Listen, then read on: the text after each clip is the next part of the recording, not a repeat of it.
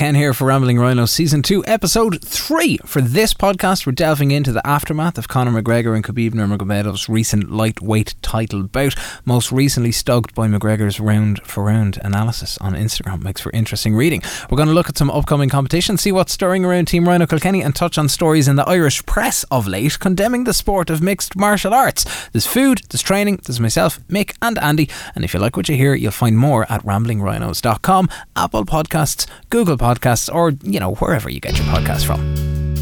Make some noise if you're ready! Ten seconds to go. Oh, that right hook could have been really felt it here at the end. This could be all over with the last 10 seconds. The right hook was the danger shot. The Carlo kid goes one and one in Oh, Bama. body shot and the left hand. That was quick from Dan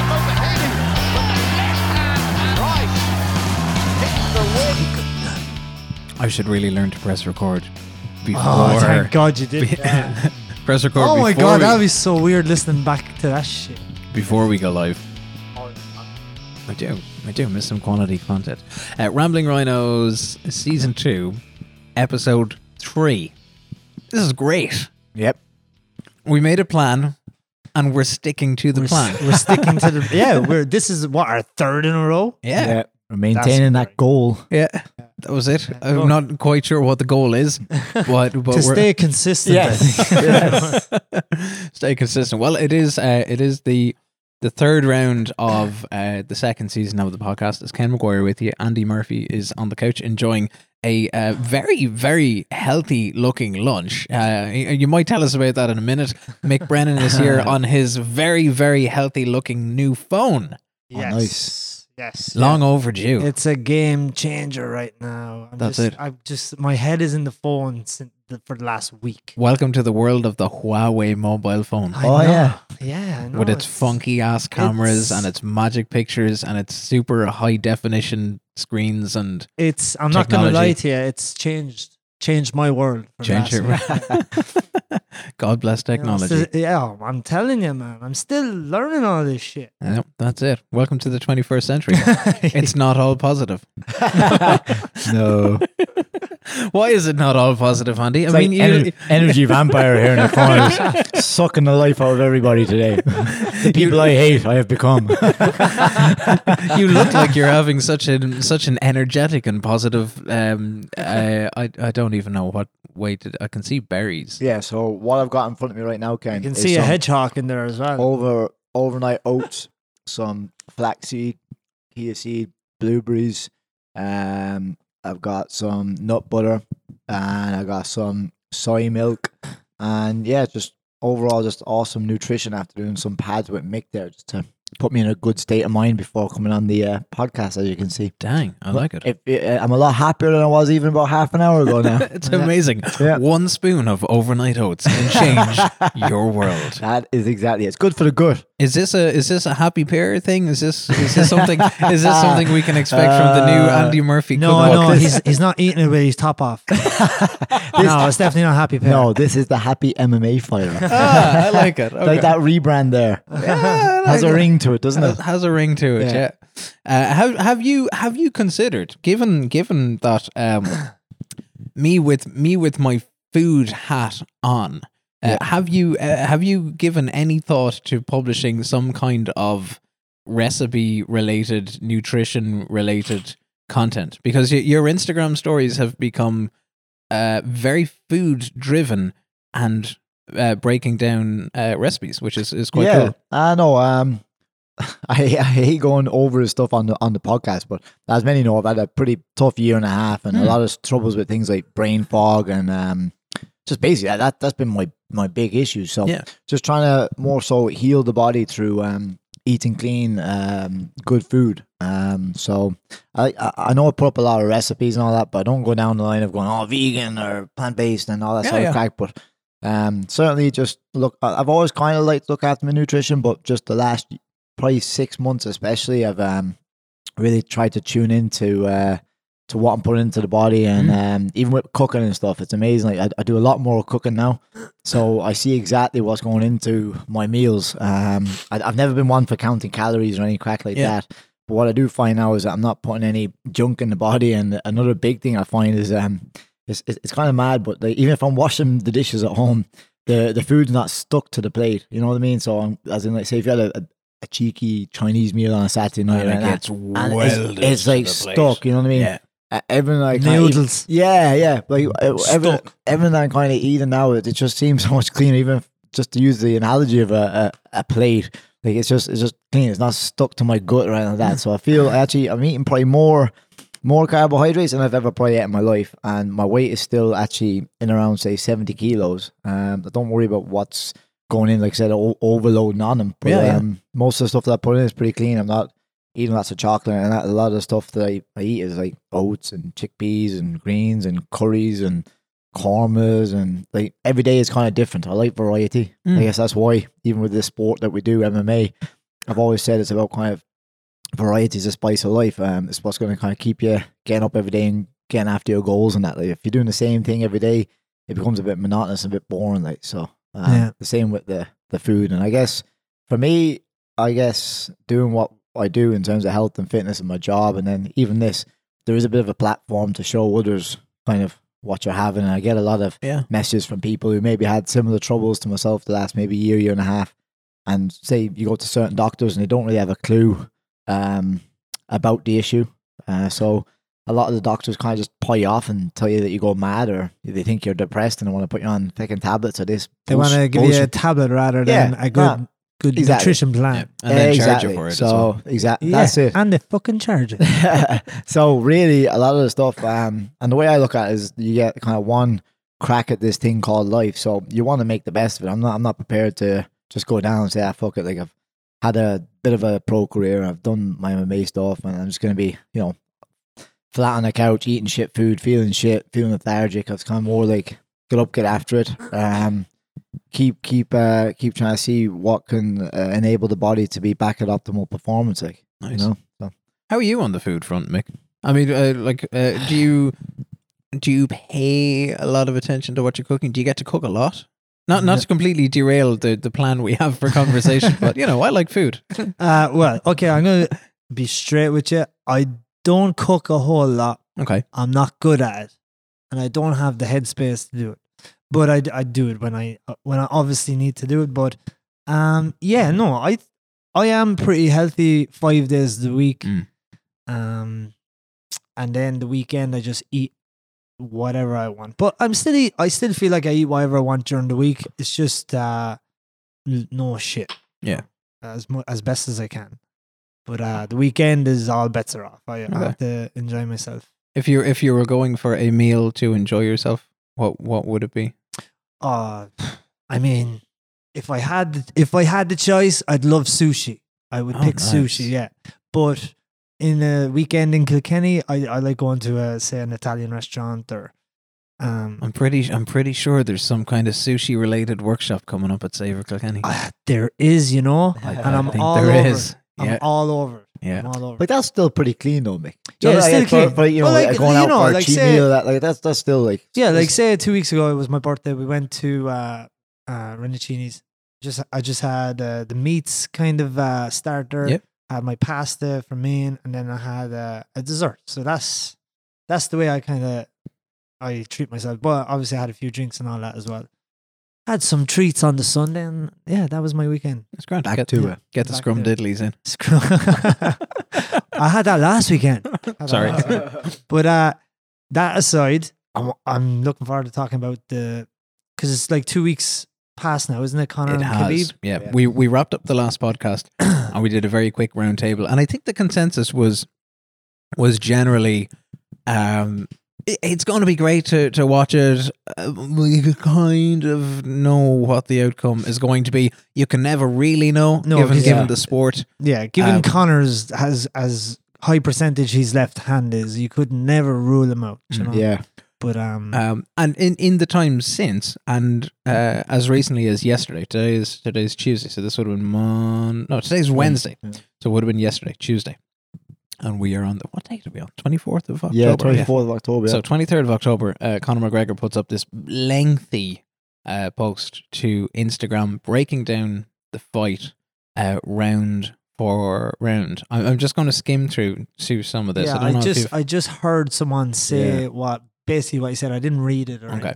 So for round one, he says from a sports standpoint, uh, round one was his, as in Khabib's. Top position against defense, zero position advancement uh, or damage inflicted, but he held the top position.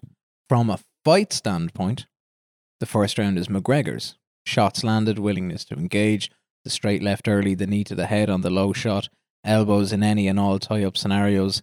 Khabib just holding his legs against the fence for almost the entire round, which is kind of how we anticipated things might go. Yep. We go into round two. He says Khabib's running away around the cage before being blessed with a right hand that changed the course of the round and the fight. It was a nice shot. It was a really nice shot. Yeah. Uh, he says after the shot, uh, I bounced back up to engaged instantly, uh, but again he dipped under to disengaged. That is the sport, and it was a smart move. It led to a dominant round, so no issue. Well played. That makes it two rounds, give or take, Hmm. Uh, on the sports side to him. He says if I sway, if I stayed switched on, gave his stand up even a little bit more respect. That right hand never gets close, and we're talking completely different now. He says I gave his upright fighting no respect in the preparation for the fight. Uh, no specific stand up spars, just attacking grapplers, wrestlers only. Says that won't happen again. I also gave my attacking grappling no respect, too defensive minded. So the lessons learned listen to nobody but yourself on your skill set. You are the master of your own universe. I am the master of this. I need to take my own advice. Round three, after the worst round of my fighting career, I come back and win this round. Again, walking forward, walking him down, willing to engage. But by round four, the recovery not where it could have been. That was his fault, McGregor's fault. Although winning the early exchanges in four, says he dips under again. I end up in a bad position with over three on the clock. Work to regain position, end upright uh, with his back to the fence, stable, but he uh, abandoned the overhook, exposed the back, gets beaten fair and square. Says, What can I say? It was a great fight, my pleasure. I'll be back with my confidence high. If it's not the rematch right away, no problem. I'll face the next in line. Yeah, I gonna. I read that yesterday, and did you listen to the Joe Rogan podcast with John Kavanagh? Yes. I thought it was really George good. Lockhart. The big thing I took from that, and I kind of, I've said it about my own fighting career, not to say I'm like Conor and that in any way, but John kind of said on the podcast that they, they kind of the preparation was more not to lose rather than to to win. Yeah. And I just thought that was massive uh, psychologically from an athlete of uh, maybe um, Conor's uh, standard. Let's just say I know he's out, out for two years, but it did look like he didn't he didn't initiate anything. He didn't strike fear into Khabib. He didn't kind of hunt him down or such. Even in that round three where he said he came back at him, there was no like, there was no mad conviction in his shots where he was really intimidating Khabib. I don't Yeah, think there was, Khabib there was hesitation. Totally. I don't think Khabib was blessed with that shot. I'll tell you exactly how it was. Um, I just feel that Conor's, I think if you look at it, Conor's looking down at Khabib's feet as if to be like looking to see when that takedown is going to come. Yeah. So he's anticipating a shot. And then obviously you're, you're not giving the guy the, the striking credentials that he's talked about.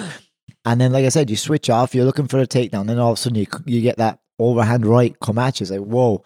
I thought he did super to uh, to recover from that because I think a lot of guys will get knocked out by Just that about. shot. There was a knee coming behind Totally, that yeah, was yeah, yeah. like Yeah. a hair's breadth Yeah. away from killing him. like it just looked, and then and then obviously with with what Conor said in was it was it round two, or round three about saying it's just business. Mm. Like you kind of are waving the white flag at that point, saying you know like he wasn't switched. It didn't seem to me like he switched on as a fighter or such. It was more like I said, a businessman. He, he knew he had made his money as such, but I just thought it was fascinating to hear John was, saying that you know the preparation was more about like the the rest of defense rather than as I said, even from my own to bring it to myself. Uh, I remember when I fought for Richie Smullen, our camp a lot of the time was actually defending the takedown, avoiding getting heel hooked, not losing.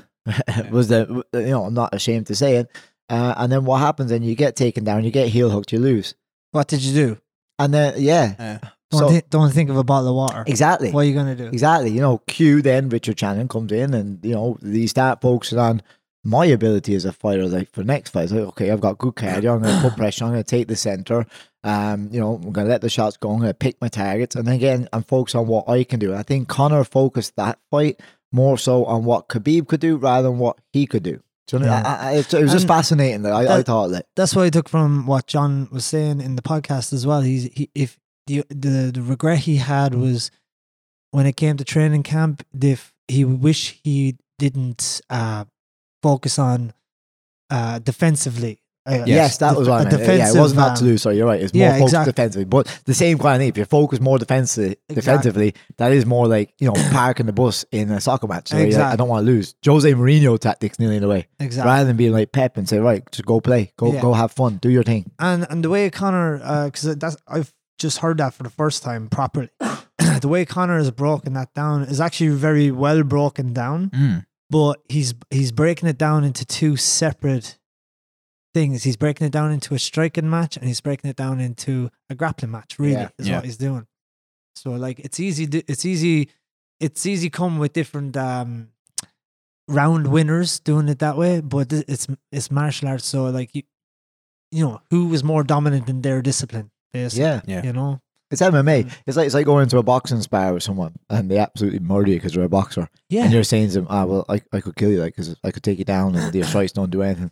yeah. We're know. involved in MMA. Do you know what I mean? And and Conor's in it long enough to, to know that as well. So we can't really buy the whole like, you know, if, if this was a fight, like let's just say, Yeah. then I'm winning that because I landed damage and all that. But like Mm. four minutes, four minutes on your back against the cage, I, I thought it was tactically very good from Khabib. He basically did Khabib, I thought, did what Mayweather did to Conor in many ways. He just Mm. literally Yeah. tired him out a little bit that first round. I know Conor didn't exert much energy, but still, that's that's a one round given away straight away. Is massive for Khabib's mindset. We talked about that. If Khabib can get the takedown early, it puts doubt in Conor's head a little bit, maybe, and then it gives Khabib confidence. And then you saw what happened in round two. Khabib just came out and he was just like a fucking demon. I like, tell you know what, I mean? was that round two, the end of round two, where like Shots for for a like. straight minute, I'd say he was on top of Conor and just wailing one after the other, Yeah. one after the other. Didn't look like he was getting tired at all. And in fairness to Conor, he was defending well. Like Yeah. people think he was taking punches there, but he was he wasn't observing a whole lot of punishment. Yeah. but the, you and know, I, I think a lesser caliber Yeah. match would have been stopped at that point. I, I also agree with Yeah, that. that's yeah. a good point. But he wasn't getting uh he wasn't connecting sweetly uh with Mm. Connor. But Connor in yeah, you know, if if it was anyone else, you're right, I think it, it would have been stopped. Yeah. But uh he didn't absorb too much punishment from that. Yeah. Just a bit of pressure with Yeah, Khabib totally. on top. And- But and- Jesus, relentless for that whole minute. Jeez it Christ, felt yeah. like a minute or two. there was, I know. there was anger. What about jumping the cage afterwards? There was anger. You could see that the, just Yeah. the pure like, you know, like hatred and anger and just built up frustration, frustration, Yeah. and just winging them shots. And I'll be honest, I, I do think I called round four. If we could fast track to our last to the last Oh. podcast, I think I said round four. I think have a did as well. I called round four. I did say round four TKO though, Khabib. So I can't remember Khabib, what I Khabib got the Close- choke. close No, no. I'm almost certain. What did, what did I say, down- Ken? I said round What four. did I'm almost say? certain. Um, but I was surprised. I think I was- said maybe the distance. Did I? I Jeez, I, can't- don't know. I I got, I'm going to have to go back and listen. This is the point where we pause, Yeah. have a Yeah, flashback, I Yeah. think so. insert that audio, and then come back But and go, I- oh, I- that's what you said. I Yeah, was. yeah. I was kind of surprised that Khabib took the neck. If I'm honest, I, I, I when I was watching live because I was like, Khabib has at one at this stage. I didn't see any way back for Conor at that stage, but I thought now Khabib was gonna was just gonna punish him. I, but I think I do think I don't know. Oh may- no! If the uh, neck is there, you I gotta know, I know, I know, but, but I think I think looking at it, like what about the like you know the crank was definitely on, and anyone who's been in a neck crank is fucking horrible. That's- so yeah, you can't really fight the whole idea of being under the chin. It, there was definitely a crank there, and that's uncomfortable. But I think leading up to that point, the neck was very high. It was kind of like you know you can take it here. Yeah, Yeah. like, I th- I think he was kind of looking looking for an out nearly in a way. Yeah. Um, because again, I think I just think you know a guy that's making a hundred million for the fight. He's you know a businessman at this stage. Um, I think maybe young, hungry Conor hunting a title like would be really fighting that a lot and not giving anything up. But the fact that like you've made so much money, you, you're a two weight world champion, fought Floyd Mayweather. You got to question like, what are the goals now? Like, what does he what does he come back for now? Like, uh, does it is it just fueled now by an ego and maybe that narcissistic kind of thing? Because I think we all have it as fighters and athletes. It's like knowing when when is the time to come to bow out. And Conor did say that like a year or two ago. He said, thanks for the cheese." You know, he, he won his world title. Get in, became- make money, get out. Yeah, you know, he had done that, and now it's like I'm looking at the lightweight division, and what about getting a rematch? He's not going to get an immediate rematch. But then if he fights anyone like say, you might say, I don't know, say Gaethje, um, like say if he even fought say Poirier again, he fought who else comes to uh, and the Andy Pettis would be a, an interesting fight. If he loses that fight, what's the way back then for a lightweight title shot? Like his I next think fight is huge. gone, Yeah. It's, it's he has to win his next fight to get a title shot. If he loses that, then he's on a two fight losing streak. But And where's the hunger then? Like the super fights be kind of nearly gone in a way too because yeah, so it's it's a real as a businessman, it's going to be very interesting to see what he does with, with where he wants to go. I just think uh, no matter what happens from here on in, I just think Conor, like I don't know Conor personally or anything, but I just think he seems like a guy. I might have talked about this before, maybe some narcissistic traits or whatever, Yeah. but whatever. But I just feel that no matter what happens, he's always going to want something more, or he's always, Yeah. he's never going to be one hundred percent happy with all the money he has Mhm. Yeah, and the legacy he, he you know you, whether you think it's a legacy or not it's a, it's a legacy It he's after building is, you know if you stop now it's there forever you know i just think he's one of these guys that is always going to want more yeah. and when and that's it's, kind it's of tough. it's sad yeah I think It's tough to watch. Um, i- in a way because he, he is so he's so fucking good. Like, like, you know, in terms of like when he was a featherweight champ, phenomenal. To win to to beat Eddie Alvarez the way that he did Yeah. was Oh. phenomenal. Yeah. Um, and I me- was on the podcast with Joe Rogan as well. John kind of said, you know, well, well done, congrats, Yeah. you, you- you're done now. Like, you know, like sail off into the sunset kind of thing. Yeah. That would have been the time to go. And then obviously they got the the, the Mayweather boxing bout.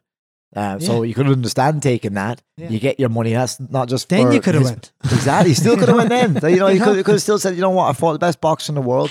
Uh, I went 10 rounds. Like, that's phenomenal achievement. Two weight world champ MMA. And now what everyone's kind of remembering is kind of like the you don't want to become the Jose Aldo where you've been phenomenal for so long and then all of a sudden you're just remembered for a 10 second knockout by an Irish guy. yeah You know, so Yeah. is, is is it becoming like the whole karma thing of going full circle and you, you, you lose to a guy who's just have to jump in a cage and going after your team and yeah what's next? I- I'm I'm really intrigued. I'm, and, I'm intrigued. and and about that as well about the fiasco afterwards or whatever okay so yes conor should not have got a load of his gang and flew to was it new york at the time or Oh, Yeah. yeah, yeah, Yeah, yeah. yeah. and, and attacked them in the bus and with the trolley and everything big no no okay Yeah. must not do okay um khabib shouldn't have jumped the cage his his boys shouldn't have jumped into the cage Mhm. and had that scuffle or whatever as well but most importantly and we have to remember this is that dana white Mm. and ufc you know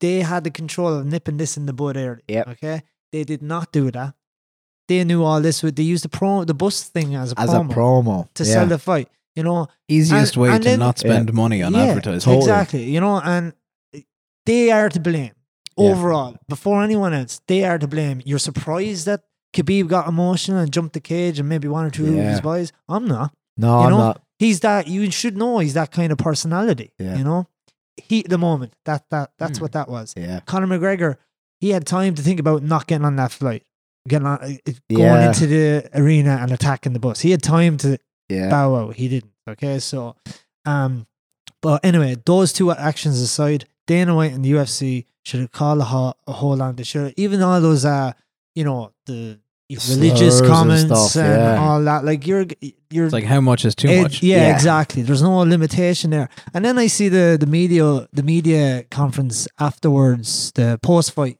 Oh yes, Yeah. and then it comes out, and he's like, "I don't, I don't even care what the numbers are. I don't know. Like, I'm- Ah, I'm, he- I'm just doing. yeah, Uh, I, I just feel sick right now. I just can't believe what happened. We had the most security ever, and all this. Like, I'm like, fuck you, Dana. yeah, You had, you had control. You had the choice of having pure control over this whole situation. You Yeah. decided not to because you wanted money. Yeah. You wanted the people buying tickets. He's a, he's a real hypocrite. Yeah, he's a he pure really hypocrite. is. He said He he, said really that is. whole bus incident at the time was the most disgusting thing I've ever seen. You know, Yeah. a member of Conor's team led him through the back. You know, media team, blah blah blah Yeah. blah.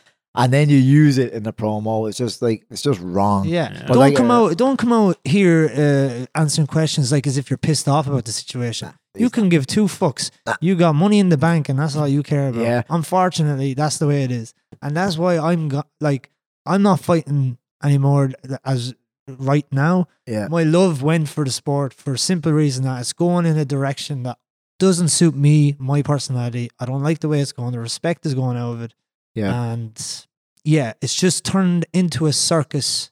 I yeah, I I, I Right would now. agree. Um, to go down the line then as well. I, I'm I'm going to go a little bit off off circle with this, Okay. but um, my worry too. We talk about Dana White. We see Max Holloway is back in now and he's fighting um Brian Ortega, which is you know on paper a super fight. But I'm still worried about Max Holloway and, and what happened with the whole. You know, he's talking about like you know the bad. They're saying it was a bad weight cut or this or that, and, and concussion symptoms and that. I'm wondering how well he is, how right he is, because remember that week, it's only when Bisping kind of called him out on it that they kind of pulled him from the fight. And as a fighter, I know he's probably still hungry to get back in there, and he's a, he's a he's a featherweight champ and all that.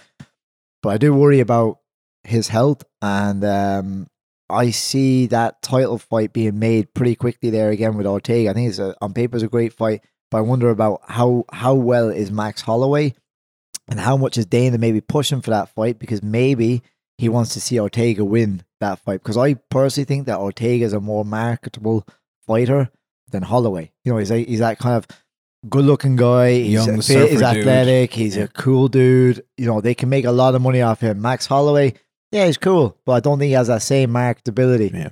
I think they're they're they're trying to get him back him back in quick, and I just wonder. I I tell you, I just don't think Dana gives two shits about say the health of some of his fighters. Like you know, And if it doesn't happen, they strip Holloway and fix somebody else up Yeah. for a crack at featherweight.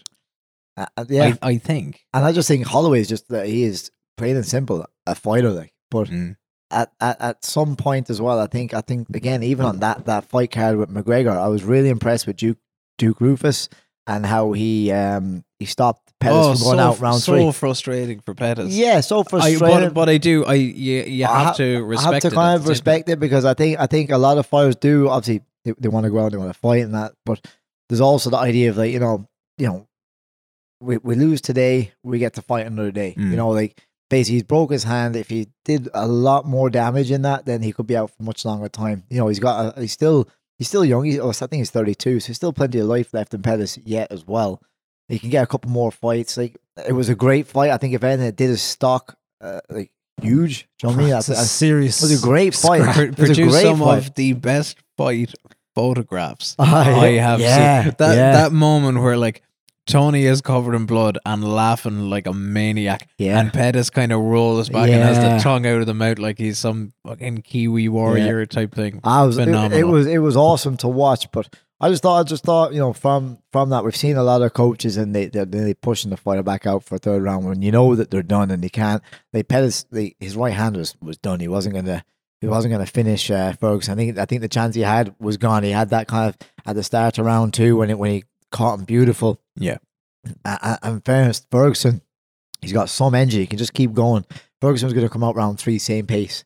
And uh, I, th- I think uh, it was very smart of Roufus to, to pull him out because I think I think Roufus in the past has been kind of, you know, a lot of people said he's he's a tough nut of a trainer and um, you know he pushes people hard in their sparring and they're like real proper fights and that in sparring. I think I nearly saw another side to Duke Roufus that night. Someone that's like really caring for his fighter, but also a, a friend then as well. Okay. He goes, I'm going to pull it out, pull pull you out of the fight, like you know, because I don't think Pettis was going to make that call. Yeah. you know. So um, I, I had to give big props and respect to that. Now, like, do you know what I mean? Nice. I like it. I'll be. I will be curious to see where the whole scenario plays out. I mean, the the the win puts Tony Ferguson pretty much next in line. If that happens with, I don't know. There's a, there's a couple of there's a couple of scenarios that happens. If that happens and Khabib beats Tony, Yeah, then then what you do? Or if Ferguson beats Khabib, does does Khabib go for the rematch? Does Pettis forgets about factoring in? super fight. or is he done enough? Does McGregor go? Okay, well, I need a crack at Tony Ferguson, or I, I don't know. Does, does, it's it's tough because Khabib, like for for just an average, not even MMA fan or whatever, he's not going to draw a crowd. You know, Mm. he's not his style of fighting. Like he's phenomenal. We can respect what he does, but he, he's not. You now know pleasant what you to get. yeah, he's not pleasant to watch for your your fan that wants to watch a good stand up stri- striking bout, and even the idea of you know a lot of people can respect a good jiu-jitsu grappling match. They're like, man, they're flying around there. Khabib's idea is to literally like, like get you down, pin you down, like prevent you from moving, and just inflict damage that way. A lot of people don't really understand that. Like when you're just kind of a, your average fan that doesn't do it, they don't understand it. So he's not really marketable for Dana. Why I'd say. doesn't he just get up? Exactly. Yeah. You know, uh, uh, unless you've been in that position, you really just don't know why he just doesn't get up. On on the marketing side, there was a there was an interesting point. There was an article somewhere along the lines that had said, completely paraphrasing, that Khabib is the bad guy that the UFC needs. Is is that is that legit? Do Um, do the do the UFC they could- need Khabib? I don't know because I think I think like like McGregor kind of said in a, in that round one, he didn't take any damage really from Khabib. He Mm-hmm. kind of just kept him down, pinned him down. I think if you're looking for a bad guy in UFC, you look someone's gonna fucking start you. You know, and Yeah. has that real. Oh my god, he's gonna like like when I, like, I feel like Tony Ferguson would take that role very well, but people love him. yeah yeah. well, I, res- I guess It's where he needs to turn heel. Yeah. Who, yeah. just come in and like yeah. throws throw in a chair or Yeah. something. Yeah, and, yeah. that's why you, you go back to someone like Just um, stun uh, fucking kid or something. but you go back to uh, Brock Lesnar. Like, Mm. like there was a, a an absolute killer of a wrestler, and he had power, like so he could actually start it with the hands as well. We all know how that played out eventually, but I don't think I, I don't think Khabib can play that role of the bad guy because I think he's actually not a bad guy in, in person. Like he Yeah. has a lot of values. You can see, yes, what he did was wrong, jumping the whole cage and that, but he was kind of came out and said, "Look, I want to talk about respect and you know the whole idea of like we're athletes, we're fighters, you know, um, we don't talk about other people's fa- families, we don't talk about religion, all that. So I don't think he can play the role of the bad guy, Mm. you know. Um, You either are, or the e- the audience either sees you as that, or they oh, don't. you're yeah. you know? yeah. Like Colby Covington's trying to be a bad guy. You know what I mean? Yeah. Like there, there's a dude. Like, He's you know what I mean? he's just being like the Kurt Angle of yeah, of stuff. It's just a like way of looking at this fucking weird way of promoting yourself. Is like we know what you're trying to do, Yeah. but really, Because everyone that like people that know him apparently are all say that she's such a nice guy. yeah, So it's hard to know that like what way someone is, but I don't I don't think Khabib can play that role of the the bad guy. I don't know. Like I said, for me, I think you need someone that's got like that KO power or something, like Mhm. a real a real dick and a real douche, that, you know, and has the strike it like that whole fear factor. Mm. You know, um, I don't know. I I, I don't know. I, I think Dana was very upset. It was nearly like when he was watching Ngannou v Stipe. You know, Oh, remember that fight? "No, I backed the wrong horse." school. yeah. do you know what I Actually, mean? Steve Stipe's not getting a not getting much of a look in. Like um, Derrick Lewis there getting that title Derrick shot. Lewis gets that nod. Looks like Jon Jones and Gustafsson is on. Uh, Yeah. As a result, Daniel Cormier not likely to fight at light heavyweight again.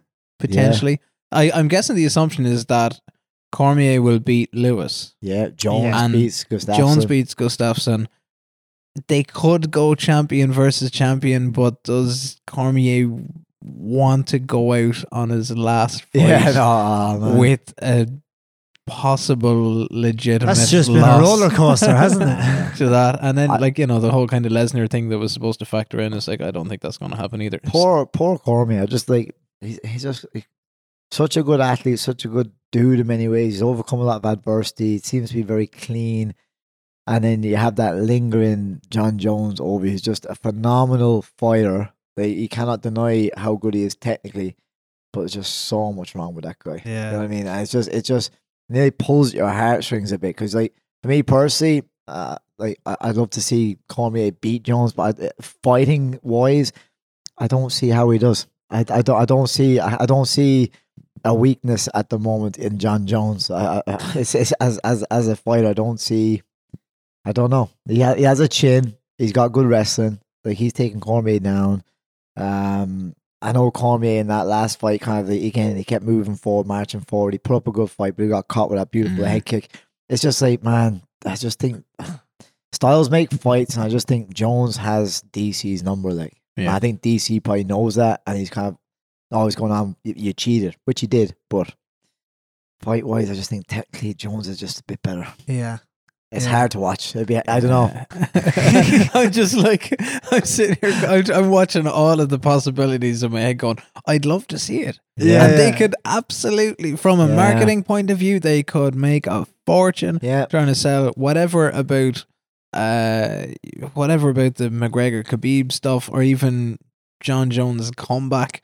I think seeing like putting a putting a definitive nail in the coffin uh, of things. Um, and yeah, I, I don't know. And then you, you'd love you would you'd love to kind of after everything Cormier is uh, after everything Cormier Love has to been see him. through. I love to see him come in. There's a wing and overhand right, just spark and just see what Cormier does. If fucking Khabib jumped in the cage, imagine what DC would do. It's like, I my told God, you. yeah.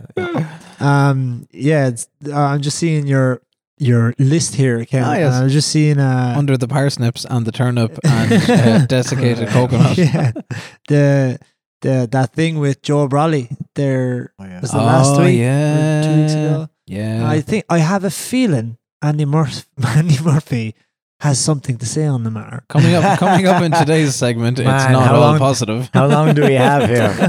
How long do we have? But look, my my take on it is this: um, I my, talk about this is a quick a quick a quick story after the McGregor fight. Anyway, right?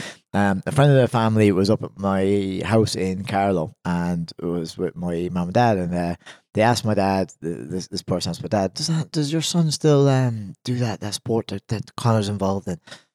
Mixed martial arts, and Yep. my dad was like, "Yeah, he does. Yeah, he's, he's meant to be fighting before Christmas again." And the one turns to my dad and just, and just in, in one line straight away he just goes, I thought he was better than that.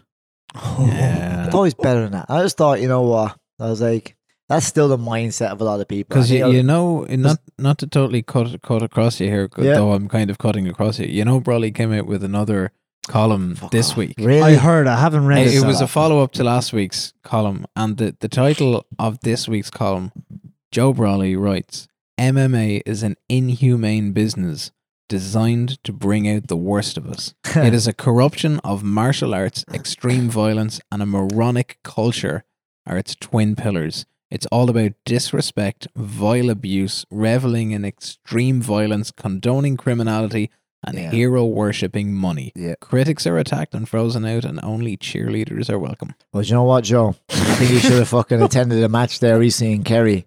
You see fucking lads on the side jumping in and fucking banish doors and all this bullshit. I, I, work in a, a fantastic facility that, that um you know hosts a lot of GAA events and that. And thankfully, there's, there's not much negative stuff has gone on. But you see it up and down the fucking country where there's lads on the sideline jump, jumping in on, on, on fights and things like that, and the big man on the pitch. You know, you see you see lads all the time. You know, corner forward, corner back, or midfield, and they're getting on the same way Conor and Khabib did. Conor got inside Khabib's head, saying stuff about his dad Yeah. and all that. The amount of times I played GAA when I was younger, and lads are coming on talking, saying stuff about your ma, saying Yeah. stuff about this, your girlfriend. You know, fuck ha- off, Joe. yeah. To be honest, Yeah. I, I just, I just think it's really, it's really disrespectful. I think people fear what they don't understand, and Yeah. Joe clearly does not understand what we do. If you used to come in and spend a week, take up maybe John Kavanagh's offer, offer go and see what goes on in SBG. Go see what goes on here at Team Michael Kenny. Go see what goes on up and down the country. Kids are being saved uh, from from numerous problems. Like you see a lot of autistic kids getting involved in MMA as a way to channel their anger and aggression in a in a safe, controlled environment. Yeah. Um, there's just massive success stories, but like I think there's at the end of the day, Joe Brolly, there's dickheads and assholes in every sport and every walk of life. Know what I mean? And and I don't think you know you should ban a sport like MMA or be coming in and saying stuff like a sport like MMA because of a couple of unsavory incidents that happened. Like I said, There's, there's been a few clips this week. There's been uh, brawls at boxing shows Yeah. recently Yeah. as well. Totally. The brawls at the boxing show, I, I think came up on my timeline from a memory from two years ago, and there was a hurler in a mounted position Yeah. on a, a player uh, in Waterford, I think it was two years ago. I remember jokingly kind of posting up saying about that guy should learn on bottom should go to the makeup and learn how to escape mount like. And then I said the guy on top should learn how to control mount a bit better too. But like you see unsavory incidents in, in, in everything. Do you know what I mean? Um, what Joe doesn't seem to understand is that like prize fighting is exactly that. It's prize fighting. You gotta draw people in, whether people want to see you win or they want to see you lose. You have to draw people in, and and that's part of our sport. Um, GAA fantastic sport. But how often do you hear lads on panels saying about like how great that hit was, that that big shoulder or that big fucking, you know, it's a physical man's game and all bullshit. It is a man's game. It is a physical game. But like, stop with this whole heroic stuff of lads like you know they hitting off the ball and stuff like that, and like getting the whole big man fucking. I see what I did to number six. My problem when I played GAA was I was very quick. I was very small, little skinny dude. I'd just be running all day. Like I would run all day because my sport back then was athletics, and I I, I like to think I was I was pretty good um for for a blowing, um but I know when they've had a good first half Mm. because what had always happened at the start of the second half, I'd be fucking hit very very hard at the very first fucking ball that's thrown my my direction or kick my direction, and you know well what's been said at half time. Hit Andy Murphy. He's fucking eight and a half, nine stone. That'll stop him in his tracks. And you'd hear on the sideline, like so for me, I, I- can't stand what Joe Bradley's saying. And for me, my son Nathan, he's three tomorrow, I love him to bits. And um, I, I can't wait to get him involved in a sport like MMA and BJJ. I probably wouldn't like to see him fight in MMA because it's out of my control and getting hit in the face and all that sort of stuff. But BJJ, I'd love him to get involved in because it's great for your mindset. It's great for that whole idea of like intimidation from bullies or anything like that. You know how to handle yourself. You don't even need to hit the bully or anything like that. You can, you can control somebody um, the whole idea of respect and the idea. My big one then, Mick, is is just if my son is playing football or hurling, I'm a I'm a parent on the sideline, right? I know that Nathan then can look after himself. I don't need to worry about a guy trying to intimidate intimidate him. He's there to play football. He's there to play soccer. He's play, there to play rugby, whatever sport it is. If the other guy wants to fight with him, he knows how to fight. He'll be able to look after himself. And it's like, and, and that's something I wish I had back in the day when I was playing things like GAA or soccer. Was like, you know, if you're coming at me, you're trying to hit me, you're trying to intimidate me. Let's go. I can fight. Yeah. Can you fight? I'm here to play football. You know, do you know that kind of way? I just see a lot of the guys picking on weaker, um, softer type dudes, and then being bigged up to be a hero and a hard man and that.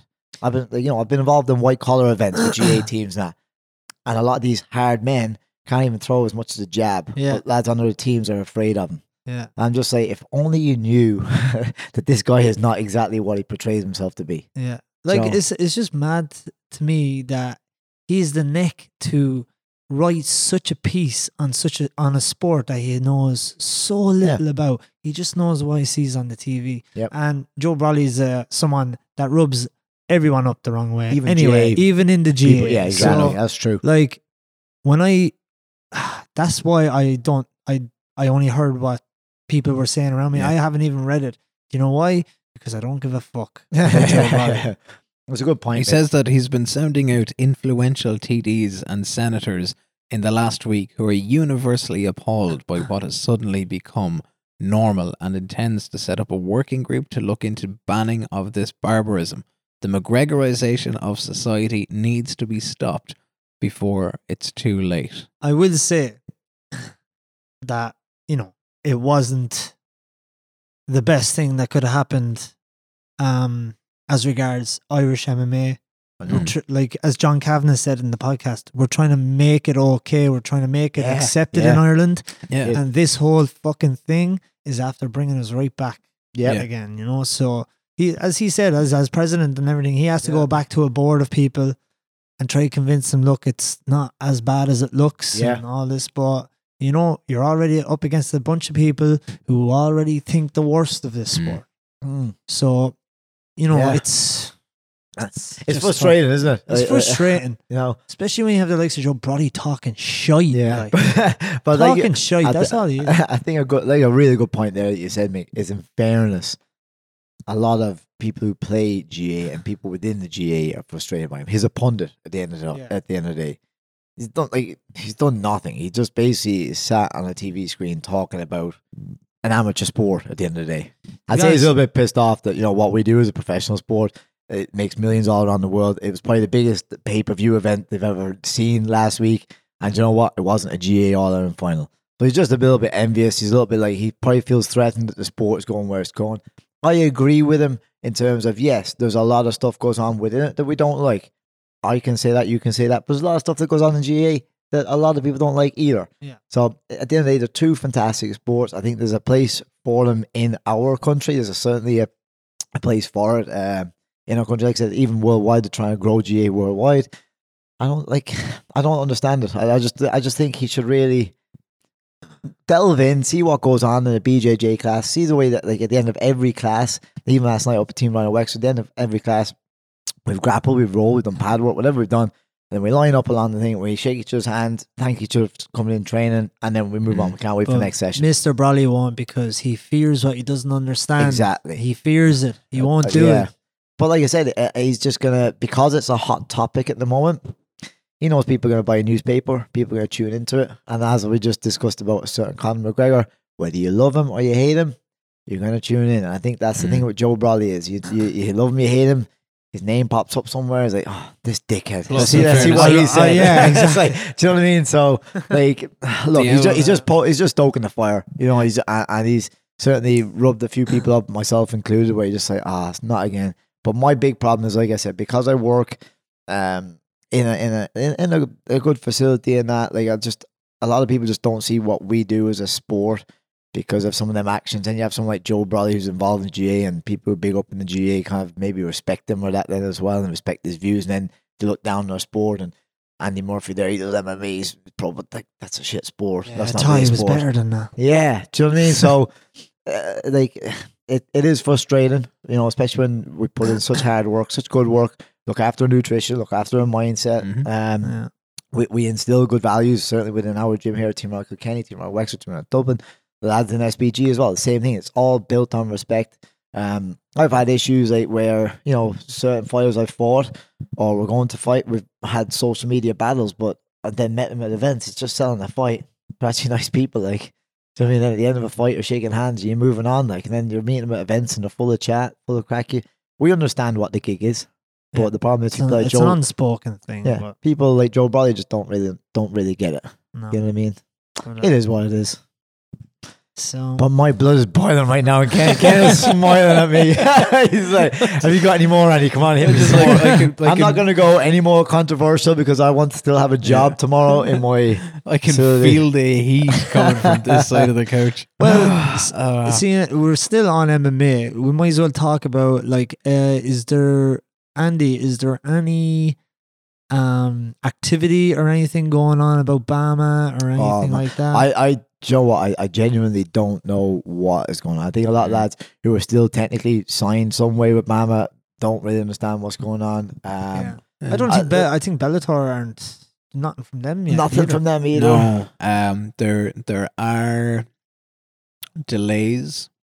I understand in getting uh TV deals in place for the European bouts Oh, because they're going to have they're going to have to orchestrate the TV deals. Yeah. The guy who did the TV deals for BAMMA with ITV4 and a few others has now moved to Ba- Bellator. Uh, Bellator but I don't think it's going to be in place in time for for this year. Christmas. There had been talk that the BAMMA date would be the 9th of December, which is a Sunday, and the Bellator date would be Friday the Mm. 7th. And then there was four possible dates for BAMMA that were announced uh, over the summer for 2019 in February and April and the summer and maybe uh, I don't know September, October, November time. Uh, which uh, obviously haven't had any Yeah. kind of announcements around It's a yet. bit of a, you know, for guys that have signed the contracts for Bellator or BAMMA, like you, you're waiting for Yeah. BAMMA as well. Like Like it's very hard because they, they obviously want to stay active, but this is this is going to be a good few months before They the do, fight. and now we've seen uh, Aaron Chalmers, love Oh, him or hate him, Yeah. has been released of his BAMMA contract. That's right. Fabian Edwards, unbeaten middleweight, Yeah, has Rhys been McKee, released and has now signed up with Bellator. Rhys McKee, Cage uh, who was going to be, Yeah. you know, Yeah. a good BAMMA lifer, perhaps, yeah. um, straight into straight into Cage Warriors, Warriors, yeah. uh, and it's probably a few more. Tim more. Barnett as well. Tim Barnett is the Cage Warriors now as he well. did. He made his he made his debut on the Liverpool card. Yeah. uh, Who's that? Two Tim Tim Barnett. at 97, Oh, yeah. 96 or 97. Yeah. He drew with uh, you know James Sheehan. Yeah, James yeah, Sheehan yeah. lost to the guy that Tim drew with. That's right. Um, I think I think I think Tim got offered uh, James as well Mhm. uh, in that that that fight, but uh, didn't take the the fight with James because I think James zero and one at the moment. Oh, sorry, one and one. Sorry, one Yeah, and one. yeah. So should say James is a fucking killer. Yeah. Do you know what I mean? And I think I think that would have been a bad. I think I think possibly a bad fight. Like in terms of like a, a lot to lose for Tim, and everything to win for James. Yeah. Yeah. So, On I mean, like, soil Ja- as Ja- well. James wins that fight, which you know is is a great fight, and certainly I think I think James offers a hell of a lot there. Win that fight, and then you're you're bumped up the rankings. Tim loses to a guy one on one, you drop back down a little bit. So I understand from both. I understand James wanting that. I understand Tim maybe Yeah. not taking that, and that and that's the the fight game, the pro the pro game, I guess. Really, at this I'm, stage. I'm thinking it's going to be Andy Murphy and Cage Warriors in uh, in February March time. Well, uh, well, that's that Cage Warriors Academy, isn't it? I think as well. No, Uh, no, no, Cage no, Warriors. no, uh, I, I hear, I hear, yeah. we let Joe. I'm, just, uh, I'm going to start that rumor now. you can start it, all right. My- my- Show me the money. Um, no, Joe, Joe, what is is um, I- so I- I'm I'm I've been flat out now. Obviously, my my daughter is now um, she's six weeks old. She's now in the world. Yeah, no, Congratulations thank- again. Yeah, thanks very much. So, um, all is going well on that front. But I've been practically kind of training through Monday Friday, and then kind of weekends have been kind of off. I've not gone to I've not gone to HQ for the last six weeks, just to kind of be at home to help out Hmm. and that. Like I said, uh, but I think this this Saturday now we'll be making a trip back up, and I'll probably have a, a chat with Andy and, and and see what's happening going forward. Um, with fights and that. I don't know uh what we now we're we're end of October. I'm kind of I'm always tipping away anyway. I'm I'm, I'm in shape, but uh, we'll see if uh, a fight happens. What whether a fight happens before Christmas, I I, I honestly Would you like know. a fight to happen before Christmas? Um, to be honest, Ken, uh, a, a, a, a, breaking news nearly on Rambling Rhinos. Like I, I personally was still suffering quite a bit, and I'm still kind of dealing with issues from the last year and a half with the whole brain fog bullshit. Mhm. Um, I definitely hindsight is a great thing. I shouldn't have taken the the, the fight in Newcastle, if I'm honest. Um, but I was just so eager to get back that I was like, I just want Yeah. to get in there. Um, no, no, no qualms about how how it went, but um, just with this, it might not be a bad thing that BAMMA is not happening before before Christmas on a personal level. Because Yeah, yeah. I I'm putting a lot of work in now with Killian um, in terms of strength and conditioning, and and um, You need to get more weights on, on that hex I know, man. I'm working on. it. I'm gonna catch you soon, bro. I'm gonna catch you soon. There are But just no more. we're really focused on like my um, movement and, and action reaction type stuff, and, and getting back up to speed um, with that. And we'll see what happens in the in the new year. But really, it's all about because normally, like, say I see a poster and the the, the BAMMA 28 Kilfin. Like, I, I was knocking. I was saying to Mick only today we were doing pads, and I was like constantly knocking on the guy's doors. Him, when am I out? When when am I fighting again? When am I fighting again?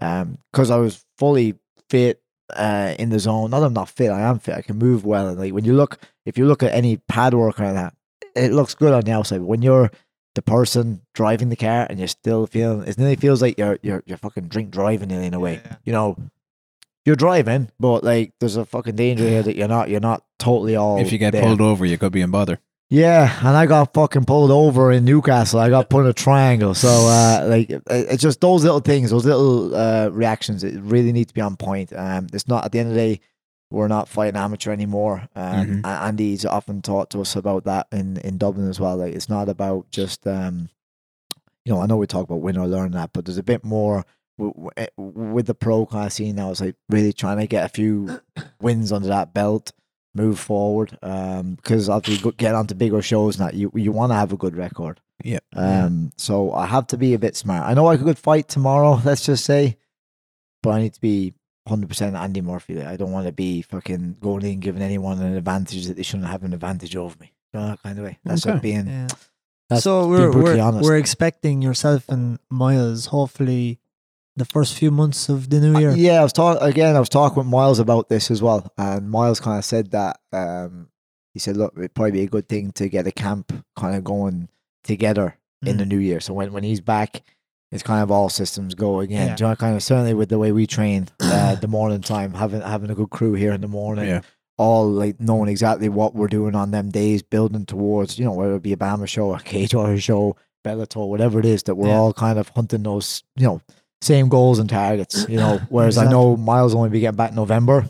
Nove- late, Yeah. no, late You know, There's ano- so- another month or so to go. Uh, yeah, so it's a it's an interesting one. Like it's, it's like it's like playing roulette nearly in a way. You know, when you're on a, on a good little bit of a run, and you're kind of you know I'm feeling good. Fucking maybe one more. I get I get a fight now. Yeah. No, you get the win. Like if I had won an MTK, um, you'd be nearly knocked. I think I think I'd be saying, oh, "Fuck, I can still, you know, I can go." But after the loss and, and that, I'm like, I need to tweak a few things. I need to be kind of Yeah. back to that same mindset that I had when I when I beat Kilfin, and um, Yeah. you know you're fully switched on, fully focused in the zone, ready to go, round to go, all that kind of crack, and um, just like I said, just having the good spars, hard spars as well, like something that I've not really done a lot of, Yeah. um, for last while, for obvious reasons, like you know what I mean. Yeah, Uh, yeah, yeah. training, training smart, but uh, Yeah, we shall see what happens. like that's that's your next two goals, and we have Owen Chalmaya who was picked for the for the amateur world championships. Out there. to Bahrain. Bahrain, it's an uh, awesome in, opportunity. uh, yeah. Another week or two, anyway. It's the I think Uh, he's eight- weighing in around. Yeah, Yeah. yeah, yeah. I think Yeah. he's he's he's he'll be over there around the eleventh, I think, or he's weighing in around Yeah. then, is he? Um. so yeah, so he's he's going over there, which is great for him. It's great for the gym. Yep. Um. So, um. Yeah, he has a GoFundMe page at the moment as well. Anyone that's listening, help a dude out. We get no funding uh, through MMA in Ireland, so we need um, to help this young lad out as much as we can because he deserves to go. He deserves Oh, the- as much help as possible, and uh, yeah, so there's still time. There's He's up. He's time. up to six hundred quid. He's up to six hundred yeah. quid. Needs needs So to make it two grand. Should he send needs uh, he needs to um yeah because it's like t- to actually even enter it's just a little shy of eight hundred quid Yeah. for an amateur. Like, I think you should send an email, Joe, Joe Brolly. Go Yeah. fund me, Joe. Yeah, I will. I will. Sunday Independent. yeah, go fuck yourself, Joe. But um, Well, why don't you tell us what you really feel? yeah, Um, That was the voice of Mick Hall. yeah. yeah, yeah, yeah. But um, yeah, Owen is going to be representing us out there, and I'm uh, really looking forward uh, to seeing how he gets on to test himself. He's grappling is after getting to a, a really good level as well. Like this kid only started a little over a year ago, grappling wise. You know, he's he's flying it with his wrestling now. So, um, yeah. Yeah. So he's prepping. We're prepping that for that until he goes. So. Good stuff. And to keep it on a local level, we have there's a few jiu-jitsu comps coming up. Yes. Yep. So Yep. our jiu-jitsu team is there's a good we're out in numbers in Cork in the Cork Open in November, I think, aren't we? Gonna have to hire a bus to go down. Yeah, yeah. So like, you know, we're not a, a huge club, but what we do have is solid numbers every Yeah. every class and every every week and every month, and there's a great majority of them competing um next month.